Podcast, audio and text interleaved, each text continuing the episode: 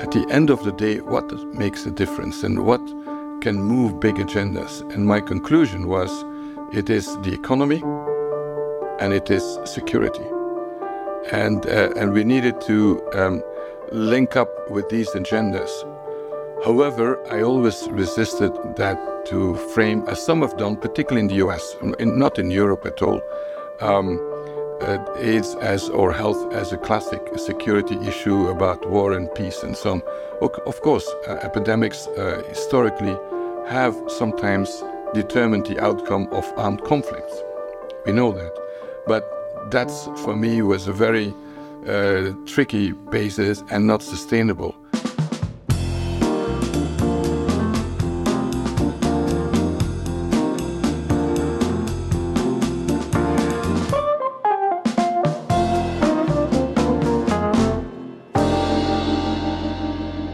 Welcome to the Global Health Diplomats. I'm Ben Plumley, the British one. And I'm Eric Goosby, the nice one. oh, Eric, it's good to see you again. It's great to see you, Ben. So, what are the things we've been exploring around global health diplomacy? Is the role of primary health care. And it's something that I don't know, doesn't seem to get of a lot of attention. It, whether it's because mm-hmm. it's uh, it's nurses, it's general practitioners, it's community health workers. It's not the cutting edge science, but it doesn't seem to be a central part of our discussions around how we make health a truly effective vehicle for improvements in the global health, the global security agenda more broadly. Why do you think that is? You know, I think that um, people uh, don't realize the complexity of taking a new idea, a new discovery, and getting it to the people who will benefit from it. That uh, uh, cascade of relationships uh, from both institutions and with individuals in in different communities within a given country is a complex orchestration and one that needs attention kind of constantly or it atrophies and it's not sexy and flashy. But on the other hand, it is the only conduit through which the science will be will benefit those who need it. And uh, I think that as scientists, as clinicians, and as uh, diplomats in government and outside of government, this is a critical need that we all uh, contribute to. It's not one sector that does it, it's everyone together will put that capability and sustain it. UN multilateral systems are an outside ultrastructure that comes in and helps support that, in addition to what countries can generate on their own and civil society can generate on their own. The truth is that people are not used to working together, and a lot of the effort goes into creating platforms and systems so discussions can identify met and unmet needs, prioritize those unmet needs, and then deploy resources toward them. Until the surveillance and data collection is rich enough to allow for that description of what is happening or is not happening in HIV, TB, whatever disease you want to identify, uh, you do not get the creation of a responsive delivery system. And um, people feel that it's not their responsibility. So pieces of it atrophy in real time. So it, it is quite a challenge. And, you know, you and I, I suppose this is an area of ever so slight disagreement. I was really moved during COVID that the cadre of community health workers that had been built up through the investments of the Global Fund, for example, and of course PEPFAR, but that they were being mobilized really frontline workers to um, to lead in the response to COVID. And our good friend Prasada Rao was uh, saying that you know we had lost the lives of so many frontline community health workers, not adequately supporting them or giving them the protective equipment that they needed. I've always been a huge champion of community health workers, but you're not so uh, supportive as it relates to them being the primary primary driver of community of, of, of frontline care are you there's a need for medicine to be driving this not community you know i have spent much of my professional career with ryan white initially in the united states and later with uh, with pepfar uh, acknowledging and seeking community orchestration as the complementary piece. The the uh, emphasis on going to planning councils that were in and of the community, made up of providers and patients and uh, uh, you know the the infrastructure people at the table to discuss what was needed. But most importantly, after the unmet need was defined, what should we do in resource allocation? How should we prioritize that? That discussion is critical with those specific people. And creating that capability has been a focus of my personal career because community uh, outreach and uh, community workers can't replace the medical, diagnostic, nurses, doctors, laboratory need. That's what we're trying to align with and access, uh, that needs to be excellent. But it will not sustain itself if there isn't that enabling service ring around the core primary care delivery system that continues to identify and retain patients in care over the duration. And it's that kind of those different components need to be put together. And to me, the forum for that is in global health diplomacy because it's the interface of governments with community, with private sector, and with philanthropy uh, in a way that others aren't. So you need to grab the space. And again, what a wonderful way, Eric, you have of setting us up for our big interview this uh, in this episode um, because the person we're speaking to, um, and it's an interview I did again back at the World Health Assembly in May, um, is with our good friend, Professor Peter Piot, who was the founding executive director of UNAIDS. Um, and is now a senior advisor on health to the president of the European Commission. And he is a person who has lived the values that you've just articulated. He has indeed.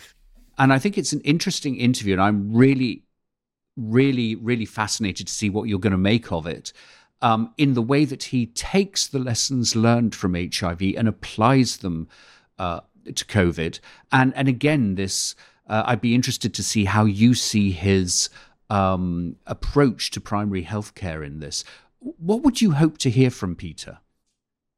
Well, I think it is just what you've said, Ben. Uh, Peter does sit in this unique position of having a lot of uh, upfront uh, programmatic uh, experience that informs and enriches his ability t- to know what the burden is going to be when you engage in a dialogue with government, with civil society, and the inability to sustain that dialogue if there are not platforms or conveners that uh, continue to uh, be uh, available.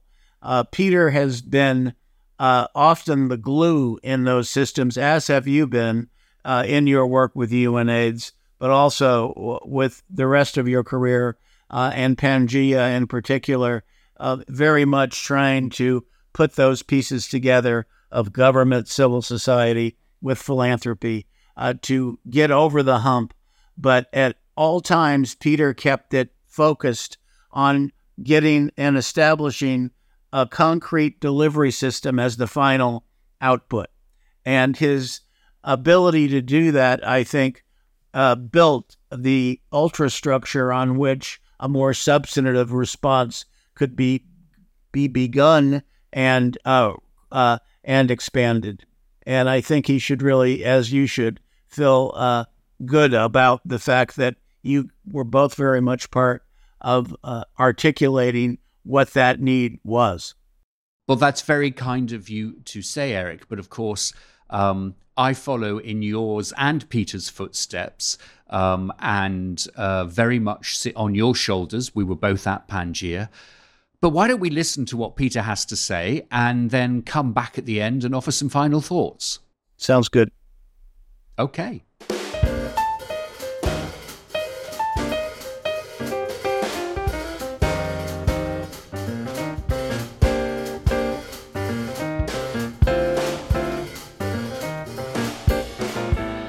Well, Peter, welcome to the Global Health Diplomats. Well, that's the first one for me. Yes, well, it's the the uh, the new um, podcast series that Eric Goosby and I have, have put together, and uh, really looking at the role of global health diplomacy. And he and I felt that um, during this trip of mine to Europe, we should really catch you and, and get your thoughts. And thank you for hosting us in your beautiful home here in Belgium, in Brussels. It's just absolutely lovely. No, we we're lucky. Yes. And I'm also glad to have got you out of the garden where you have been planting roses and creating an absolutely beautiful oasis. So, uh, uh, in between 100 emails and 15 uh, Zoom calls. But anyway, yes, yeah. it keeps me um, sane. And uh, we're, we're recording this just prior to both of us, in fact, going to the World Health Assembly in Geneva. And first up, um, I suppose I should congratulate you on the award from uh, Dr. Tedros, the Director General at WHO, on behalf of WHO, that is going to you and to Jean Jacques uh, Muyembe Tamfum from DRC, Democratic Republic of Congo, uh, a Lifetime Achievement Award. It, it feels very Oscars. Um, what is the award for? Well, I was frankly very surprised when Dr. Tedros called me, and uh, I. But I was very pleased and, and also relieved when he said that the other laureate was uh, my good friend and older brother, uh, Jean-Jacques Muyembe, whom I've known for probably about uh, 40 years, no more than that, and. Um, it's a for uh, it's a life achievement award, so it's not for a particular, uh, you know, achievement, but for uh, everything we've been doing, uh, a lot of it together, Jean-Jacques and I, uh, over the years of our career. So uh, it's yeah, I'm very happy with this recognition because the relationship with WHO has not always been an easy one, particularly in the early days of of UNAIDS when. Uh, the then leadership of WHO did really not want to deal with this uh, problem.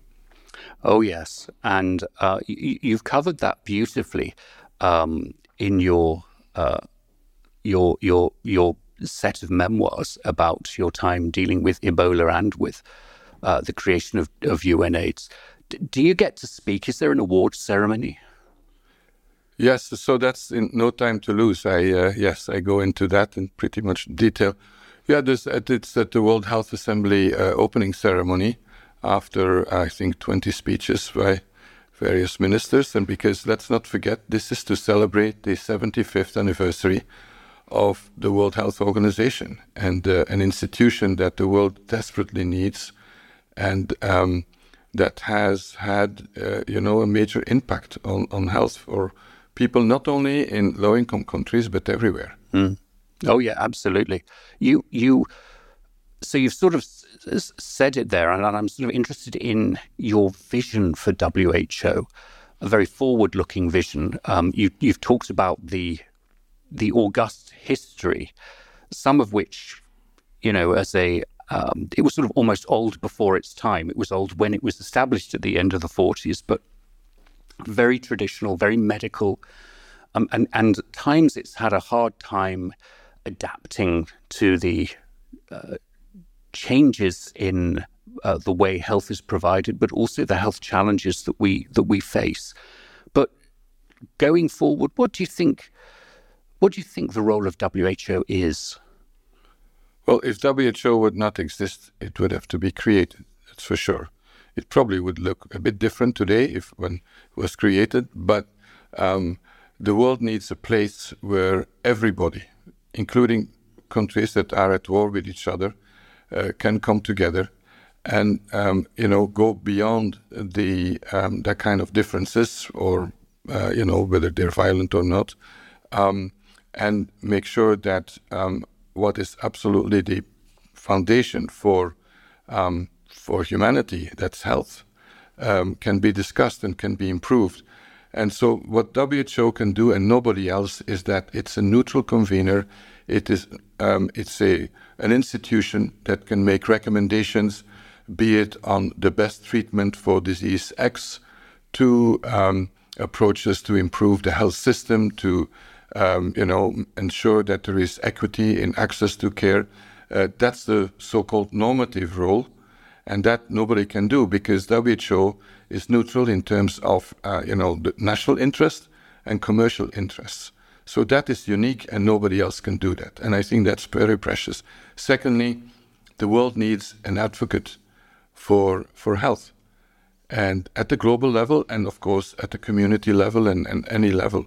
But bringing that together is also WHO's uh, real function. And then thirdly, I would say is to um, you know a role in term, times of crisis, mm. uh, be it um, humanitarian crisis linked to to war, and there let's not forget, but natural disasters, but also of course pandemics, and that is where I think WHO recently has done a, a better job than in the past, thanks to uh, Dr. Tedros' leadership. Um, but that's very different because that's an uh, that's an operational role, which is very different to the uh, the basic role of WHO, the normative one, and the advocacy, which is not very operational.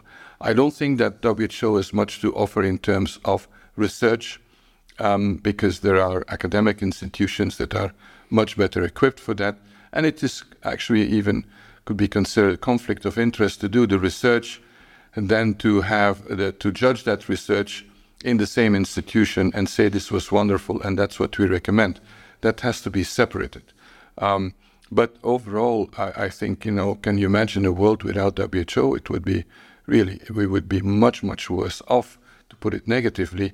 And now the challenge will be for WHO also to uh, to go um, beyond the traditional approaches, the biomedical approaches, when we are confronted with the impact on health of climate change, for example, which is absolutely going to be mind blowing. And uh, I think we're putting our head in the sand. Also, the changing demographics, in, except for Africa, mm. Uh, where there is still uh, a major increase in population, but in other parts of the world, declining populations, longe- healthy longevity should be high on the agenda. How do we do that? And then the structural um, determinants of health. So there's a huge agenda, and therefore we all need to support it. So, you know, so you are basically a. There may be some constructive criticism there, but you're a fan and a supporter of WHO. I'd like to pick up on a couple of things that you you said. The first I guess, is around the the core responsibilities and whether there are issues of mission creep with with WHO. You mentioned research, and that's clearly one area where uh, gamekeeper can't be poacher, where you can't, you know, your your credibility in evaluating research and data for clinical. Uh, uh, clinical guidelines that many countries use as a baseline can't be colored, let's say, by research that yourself have, uh, that your institution have done, that seems a very, very obvious and quite dangerous potential conflict of interest. But but other mission creeps. Now, an area that you and I have worked on over many years, and feel free to say, Ben, bugger off, I'm not talking about this. But the idea of WHO becoming a regulatory body, a global regulatory body, and we've we've had some steps uh, around that with uh, pre-qualification and I just wonder, uh, you know, whether you think that that is something that WHO should indeed be, de- you know, developing its skill set on. First of all, let me stress that science is the basis for the action of uh, WHO together for, let's say, with human rights and the, uh, you know, um, advocating for equity in health. But the science base should not be mixed up with um, you know generating the science, and so there need to be scientists and the scientific evidence as the basis for the policy recommendation. That that should be very clear. On the regulatory uh, board, that's it's very complex because regulatory bodies uh, such as the European Medicines Agency and the FDA, and hopefully soon also the African Medicines Agency and national authorities, they are quite independent from, um, you know, from other instances that set policy and so on. And uh, it's a very complex issue. And so WHO is not stricto sensu a regulator, but there are, you know, based on their policy recommendations, then um, yeah, pre-qualification and so on. And I think that's again that's a gray area for me, and where um, we should be really very careful.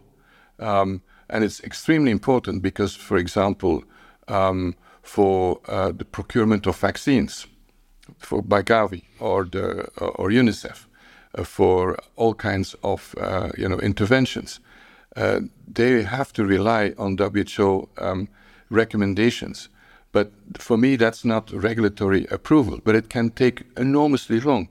I see, for example, for uh, how long it has taken the, for WHO to recommend um, bed nets that incorporate uh, insecticides that are, you know, going beyond the ones that are, uh, you know, against which mosquitoes are resistant.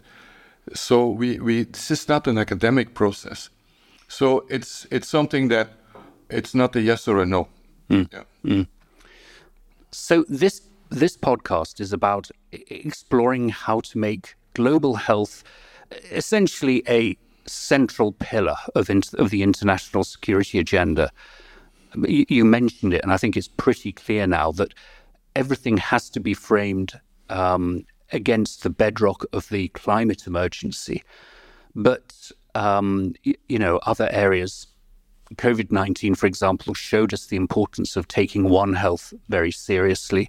The idea that animals and humans getting more in, closer in contact together, that has uh, some particular threats as it comes to potentially new pandemic threats, but, but also economic prosperity and security, peace for all. And, and, and I'd like to sort of test out your ideas on global health diplomacy by looking at your experience of leading the global AIDS response at a really crucial time, the moment when we moved from millions to billions of dollars of investment, to use your phrase, but also where the we M word to the B word. I the, yes, remember, yeah. yes, the M word to the B word, and that could be misinterpreted in so many ways. But, um, but you really were able to leverage a moment in time 10 years after the fall of the Berlin Wall, essentially. And with people like Richard Holbrooke, with people like Kofi Annan, and there were, there were many others, you were able to make this a moment where the world turned to an infectious disease killing millions, but one that thrived on the most private of human behaviors. And, and I really wonder how you were, were able to do that. And, and, and if I may just kick off with one particular question, which relates actually to the broader conversation about WHO. The WHO is basically a membership organization, and its members are ministers of health. And I, I, I guess the question for you to, would be really how you were able both to mobilize them, but also go to their decision makers, because at the end of the day, ministers of health are fairly low on the pecking order in in governments. A few comments. There are lots of questions there. Uh, first of all, uh, you said in the beginning that health is part of um, you know security. I I would only agree with that statement if we mean um, human security, a concept that Japan launched uh, last century already, but not the classic uh, security. And human security that includes being um, you know protected from ill health, but also it includes equity and so on. So it's not only the the crisis, not only the epidemics. Uh, and then I agree that that's in there, and that has a number of consequences if you look at that.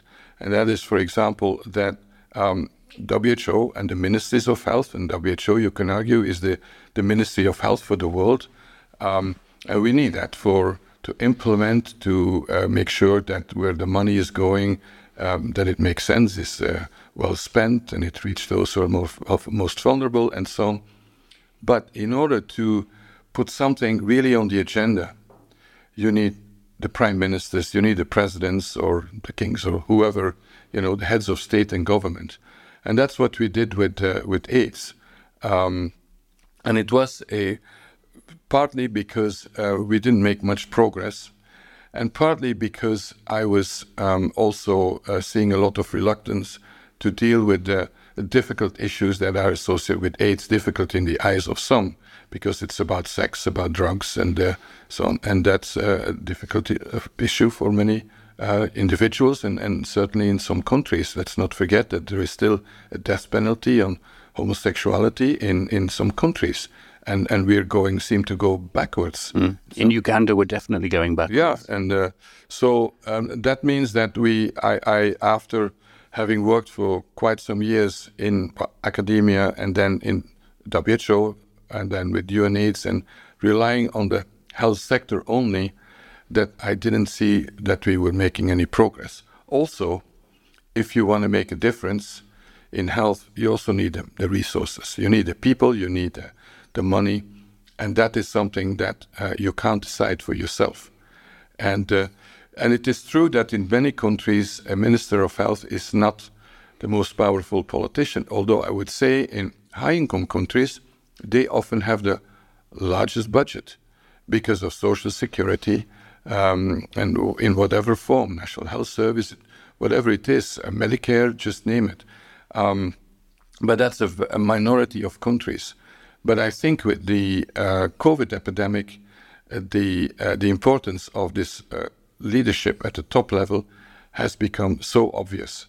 And when you look at it, the response in many, many countries was guided out of the office of the prime minister or the president with an essential role for um, the Ministry of Health. Because um, what I wouldn't like to see is that, uh, as much as I'm a fan and an, an advocate for top leadership, because that's also health diplomacy, that health should be as important as defense and the economy in any country and globally.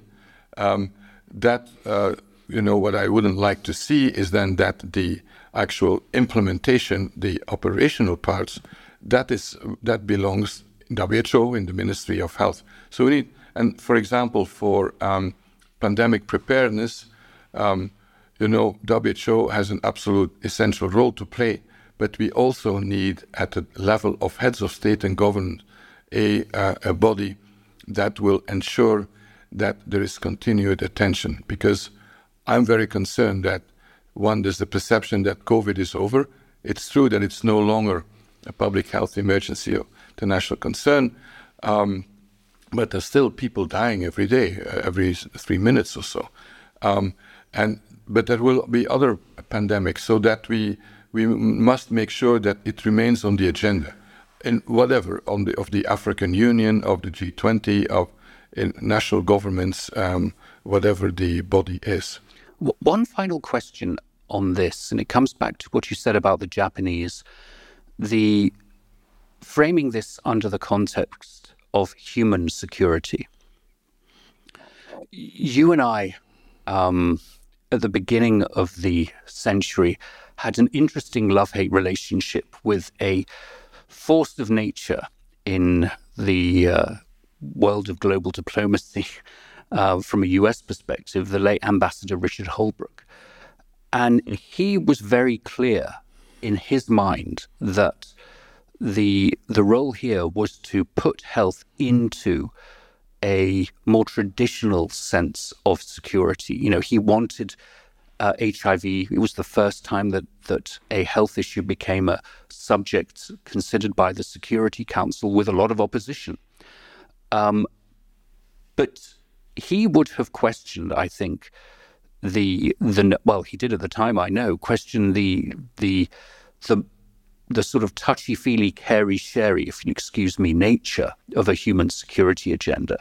And what it brings to mind in talking to you is some advice you gave your senior management team very shortly after I think I joined you back um, as your chief of staff that basically UNAIDS was doing judo, another um, uh, Asian metaphor, if you'll excuse me, but the the idea that we were a mouse and we just needed to learn the right moves and we could we could throw over the elephant. And so what I see you doing is finding the ways in to different leaders, to different disciplines even, to get to the final the final goal. And so what for you after a career in global health is the final goal? Health equity for all, or? Well, the um, first session of this millennium of the UN Security Council in January 2020 was on um, on AIDS, and the first time ever that they discussed a non-traditional security issue uh, was AIDS. And how did we get there? Of course, there was uh, Richard Holbrooke, ambassador who, uh, because uh, the US had the presidency of the Security Council for the month of January, so and that can, allows you to set the agenda. But it was based on an analysis that I had made with a number of uh, friends and critics of uh, of UNAIDS because I felt we had not made any progress, and I was trying to think at the end of the day what makes a difference and what can move big agendas. And my conclusion was it is the economy, and it is security. And, uh, and we needed to um, link up with these agendas. However, I always resisted that to frame, as some have done, particularly in the US, in, not in Europe at all, um, uh, AIDS as or health as a classic security issue about war and peace and so on. Of course, uh, epidemics uh, historically have sometimes determined the outcome of armed conflicts. We know that. But that's, for me, was a very uh, tricky basis and not sustainable. Uh, but I yeah, I had read a book uh, about judo, about a small company that can uh, use the weight of a bigger one and put that one on the on the floor. I didn't want to put anybody on the floor, but making sure we can tap in those bodies, those um, platforms where the big decisions are made. And frankly, that's where AIDS has really changed completely how we deal with, with health. It came on health became on the agenda of um, the G7, not G20. took a while. The World Economic Forum, the African Union was then called the Organization of African Unity, where President Obasanjo from Nigeria convened a special summit on on AIDS. Um, so for me, that was really extremely important, and we need to fight that we keep AIDS, sorry, that we keep health, and not only pandemic prepare, preparedness, but health also um, on on the top agenda. And too often, health is seen as an expenditure, mm. as a cost uh, in governments, but it is the um, foundation, you know, just with as education and well-being of people. And I don't think it's wishy-washy. It's very hard outcome because when people die, that's uh, you can't think of a harder outcome. And uh, but it has to be also be well defined. I mean, if you say we want to tackle everything and all the social determinants of health and the commercial determinants and just name it one go, that's paralyzing. So it, the trick is, I think, is to say, just as with climate change, it is um, an imminent disaster. It's already happening. What are the five things that we really can do to make a difference and mobilize the world around that. And that's one of the jobs of WHO, and I think WHO did that very well now around COVID. It's it's interesting you raised COVID, and it's a, a good point to to settle on for a moment. Um, AIDS changed everything. I passionately believe that, and I learned that from you. How has COVID changed things? I think COVID has um, made it clear that uh, how vulnerable we are as a human species.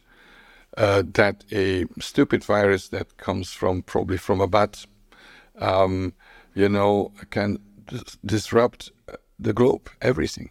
I mean, the, and with a huge impact on the economy and so on. What we saw with AIDS was kind of a prefiguration of that. It was, um, although at the end of the day, AIDS has now killed more people probably about a double as um, a COVID, but it's been ar- around for longer. Like, and uh, so, and that it uh, that prime ministers, that heads of state, were forced to deal with it. And many were very uncomfortable with it, and I understand um, because we had to deal with a lot of uncertainty. Um, uh, the science was not there yet in the beginning, and we have been very lucky that we had these vaccines. They didn't come out of the, you know, didn't fall out of the sky. It was based on like decades of, of basic research and so on, but we were lucky. Let's not forget for HIV, we still don't have a vaccine. And um, so it has changed the fact that one, health is of um, overriding importance for um, the economy, for the nation, not only for individuals. And secondly, I would say, second element, and that's probably even more um, innovative in the eyes of some, is that um, you can't tackle an epidemic in, uh, you know, in your country, even if you're an island or a very big country. It, there is a need for a global approach, uh, certainly for a regional approach. I'm a strong believer that the regions have really emerged as a very important um, platform and entity to deal with this epidemic, because regions have countries, communities in the same region have more in common with each other than you know, with communities on the other side of the world. That doesn't mean that we don't have universal type of guidance. Um, you were quite impressed with the way Africa stepped up, and of yes. course, our very good friend Michel Sidibé um, is also part of that movement. He's going to be a guest on the podcast in the in, in, in the next couple of months. Um, can you talk a bit about how you saw, how you see Africa's leadership um, evolving? I think a silver lining of this pandemic has been and continues the fact that um, for the first time that I am aware of, that Africa, through the African Union, African Union, so uh, at the level of the heads of state with President Ramaphosa, President Kagame, um, Tshisekedi, the ones who were in charge, um, you know, and then Africa CDC under the leadership of uh, John Nkengasong, a remarkable leadership that they have not waited for um, you know charity from coming from the west or the north or whatever we call it these days. Um, you know, to provide with vaccine, they negotiated directly. They took, they put in place um, diagnostics, um, sequencing, um, with support from um, wealthier countries. That's true, all under their agenda and negotiating directly with companies.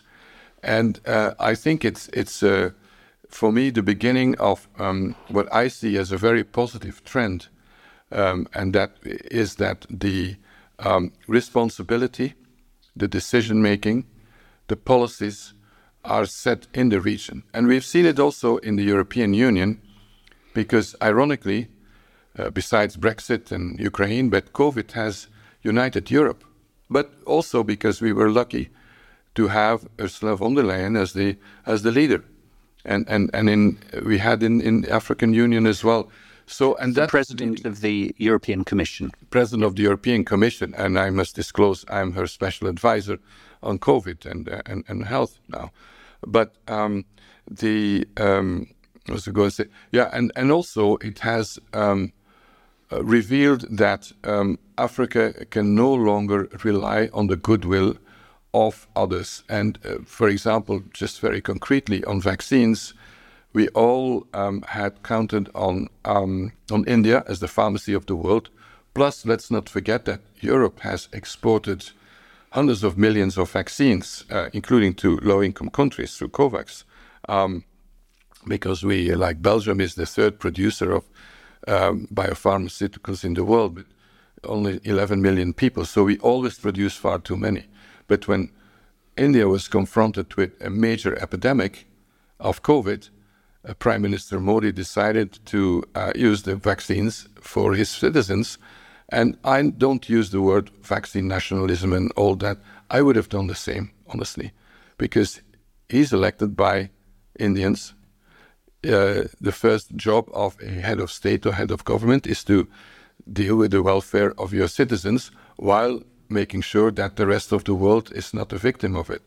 So there's only one uh, option for me to um, ensure um, equitable access in the future because we're talking about sub-Saharan Africa. The rest of the world, you know, the, uh, Asia is just such a producer of medicines and vaccines, is local manufacturing.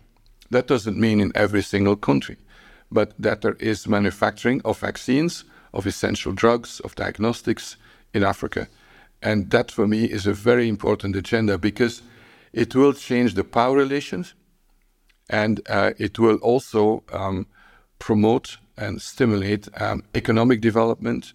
It will keep the um, trained uh, workforce in the country. And that's also, I'm very proud to say that the EU has allocated over 1 billion euro to support vaccine manufacturing in Africa. And I'm going next week to Institut Pasteur in Dakar, and, and, and they're really ahead. And they have already demonstrated the ability that they can uh, produce vaccines. And uh, the yellow fever vaccine, they've been doing this for decades. Because making vaccines, it's not just about IP and so on, it's a hugely complex um, process where you have to be absolutely obsessed, let's say passionate, obsessed by quality assurance. Because if you drop one small detail, that can really uh, ruin the whole vaccine. Um, so I think that's, uh, I'm very optimistic that uh, thanks to the COVID epidemic, we'll see this huge shift, a fundamental shift in the power relations in health between you know Africa and the rest of the world. Well, Peter, I mean, what a lovely, upbeat, and positive way to to bring this uh, interview to a close. Um, I think it's so easy for us to look at the challenges facing the world and think there are no solutions. But I, I, I really appreciate that that passionate push for the particularly sub-Saharan Africa's leadership, and that you really see it as as doable in the short to medium term. Well, I guess it just remains for me to wish you um, a safe trip to Geneva. Enjoy getting the award. Um, and um, thank you for sharing your thoughts with us. Thanks for seeing you again and for everything you're trying to communicate on health. Well, Eric, what did you think? I've got to say, doing that interview, the thing that biggest the biggest surprise for me was around how forthright Peter was about the need post COVID of regional, if not national, local manufacture of uh, vaccines, um, medications, and diagnostics, so that particularly sub Saharan Africa can be as prepared as possible for whatever is coming, whatever disease X is going to be. Um, were you surprised by that? And I, and I guess, how do we make that a reality? Uh, I was uh, not surprised by it. I think Peter's correct to to put it out there as a critical ingredient to a, a successful and sustained response, regardless of the disease you're talking about. Pharmaceutical manufacturing capability, the ability to make diagnostics and therapeutics in the region or country that is going to use them uh, uh, facilitates the access uh, need, but you still will need to build that delivery system to reach the patients on a pill and mouth level uh, to uh, ensure that. And that takes uh, a delivery system that stands itself up and remains in place between outbreaks uh, and keeps a population linked. Um, I think that uh, there's no question to me. I was surprised at his emphasis on it, uh, but there's no question to me that having local capability, manufacturing capability, will facilitate access and we see that in the developed setting everywhere. Uh, and I, so I do think we should work for that. It is an important ingredient. And and I think that you know, given everything that has happened at the UN General Assembly and this focus on uh, leadership of the South, it Peter has always been a champion of that. But it was uh, for me, it was really good to see that uh, reaffirmed, and you know, particularly his um, uh, note that our dear friend John Nkengasong, who of course is now at PEPFAR, was really instrumental in driving that at the Africa CDC. So yeah, I felt I I, I thought this was an an important set of statements from Peter. No, I think I think I agree with you. They were important, and I thought they were all uh, thoughtful. I thought his uh, focus on John Nkengasong and his unique relationship with African leadership and the trust that John already has with senior people at the president level uh, will facilitate movement toward uh, expanding into a manufacturing capability, getting external or other investor interest in it, and creating kind of a venture capital uh, network within a region that supports that regional effort to stand up that manufacturing capability.